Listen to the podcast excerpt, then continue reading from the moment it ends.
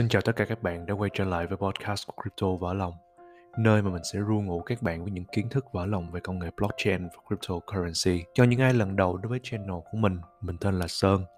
Mình bén duyên với cryptocurrency từ năm 2021 và từ đó bắt đầu hành trình nghiên cứu đầy thú vị này. Mình không dám nhận mình là chuyên gia, tuy nhiên mình thấy khi tìm hiểu về crypto như được bước vào một chân trời kiến thức mới. Tuy nhiên, các thông tin trên mạng thường được dùng những từ ngữ hơi cao siêu nên những người mới sẽ rất dễ bị choáng váng.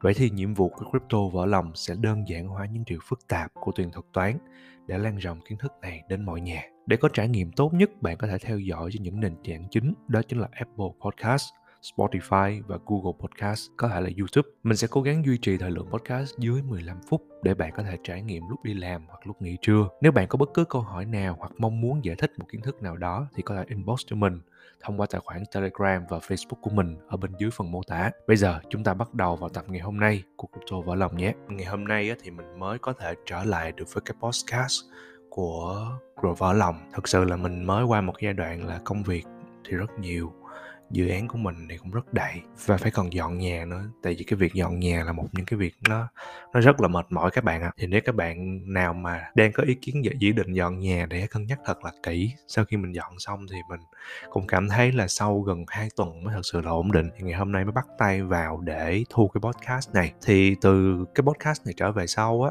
là mình sẽ có những cái series nó khá là đặc biệt, và hôm nay mình sẽ bắt đầu với cái series là Web3, hay tiếng ở Việt Nam mình gọi là Web3. Trước khi nói về Web3, mình nói tiếng Web3 cho nó gần gũi ha. Đó, trước khi nói về Web3 thì mình sẽ quay lại một chút nói về Web1 và Web2 để mọi người có thể follow up được, và đặc biệt là những cái người mà khán giả của mình mà lớn tuổi á, thì cũng có thể hiểu được. Thì đối với Web1 á, thì chúng ta quay lại cái thời mà ngày xưa mình trẻ trâu á, thì bạn nào mà được nghe cái tiếng mà dial up á, cái âm thanh này nè,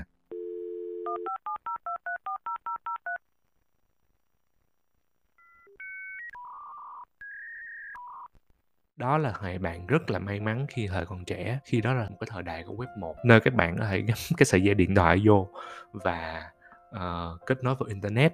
Và nhiều khi là nếu như các bạn muốn nghe điện thoại thì các bạn phải tháo cái dây đó ra nghe điện thoại, còn nếu muốn Internet thì kết nối vào, thì được xài một trong hai thôi. Thì khi kết nối vào Internet ngày xưa á, thì Internet thì các bạn lên những cái trang trình duyệt á, cái browser á, thì các bạn chỉ có thể xem thông tin thôi, có thể là xem news này nọ, đọc thông tin từ phía một chiều thôi, và các bạn ở dạng là thụ động xem những tin đó. Nhưng mà sau một thời gian á, thì sau cái thời kỳ bong bóng.com nó đã qua đi, và những cái tập đoàn lớn như là Apple nè, Amazon nè, Facebook nè, hay là gần đây là có TikTok, đã trở thành những cái ông trùm của Web2. Khi mà chính chúng ta là những cái người rất bình thường, có thể tự viết, tự tương tác, tự tạo ra nội dung của mình cách rất dễ dàng. Và hay nói cách khác là mình đang xài một cái ứng dụng tên là Anchor. Cái ứng dụng này nó cho phép mình vừa thu âm, vừa đăng podcast, vừa edit podcast này nọ, và có thể share lên rất là nhiều nền của Apple Podcast hay là Spotify vân vân. Thì chỉ dùng một ứng dụng thôi.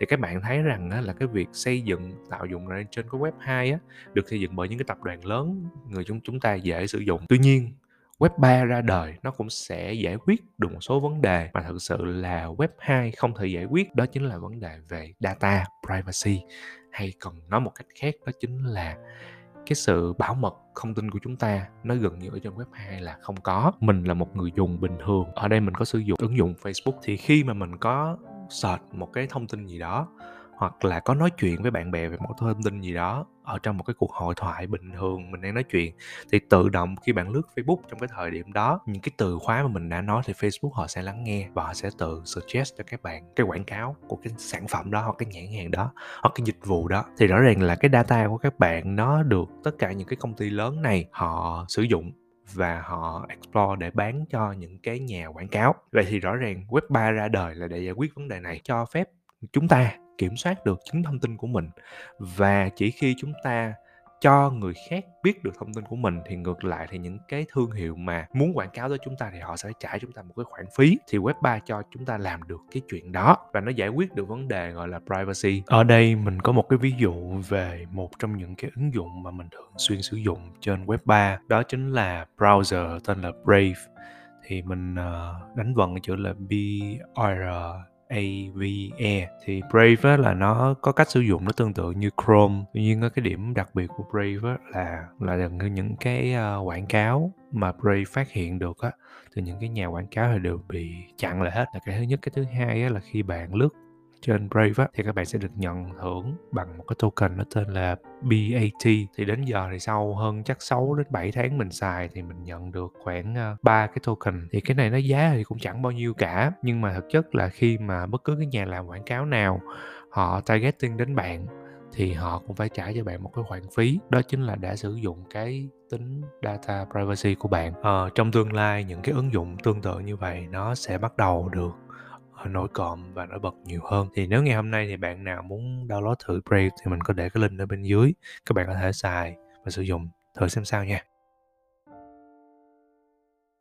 Web3 nó còn có thể giải quyết được một cái vấn đề mà mình cảm thấy rất nhức nhối mà trong giao dịch tài chính, đó chính là chuyển tiền xuyên biên giới. Mình đã có người thân trong gia đình đi học ở nước ngoài, và mỗi lần các bạn muốn chuyển một khoản tiền, như những podcast trước mình có chia sẻ, là các bạn phải ra ngân hàng, chứng minh bạn là anh chị em ruột thịt của cái người đó, và chứng minh rằng bạn đó đang đi học hoặc như đang sống ở cái quốc gia đó, thì các bạn sẽ được chuyển một khoản tiền thông qua ngân hàng với một khoản phí rơi vào khoảng 800 ngàn. Thì đối với những cái ứng dụng của Web3 trong tương lai, mình tin rằng nó sẽ giải quyết được vấn đề này, cái số tiền đó một cách nhanh chóng và dễ dàng. Thì nếu như mọi người hỏi ở đây, ủa vậy nếu trong trường hợp chuyển tiền như vậy mà không có ai kiểm soát như vậy thì có bị quá trình gọi là rửa tiền ấy? Thì mình nói có, đó chính là cái vấn đề mà Web3 đang gặp phải. Nó chỉ là giao dịch không thông qua trung gian, có nghĩa là không có ai đứng giữa hết, không có ngân hàng đứng giữa, không có một đơn vị tổ chức nào đứng giữa, cho nên là nhiều người cũng như là nhiều tổ chức hoặc là nhiều cái bạn gọi là hacker á,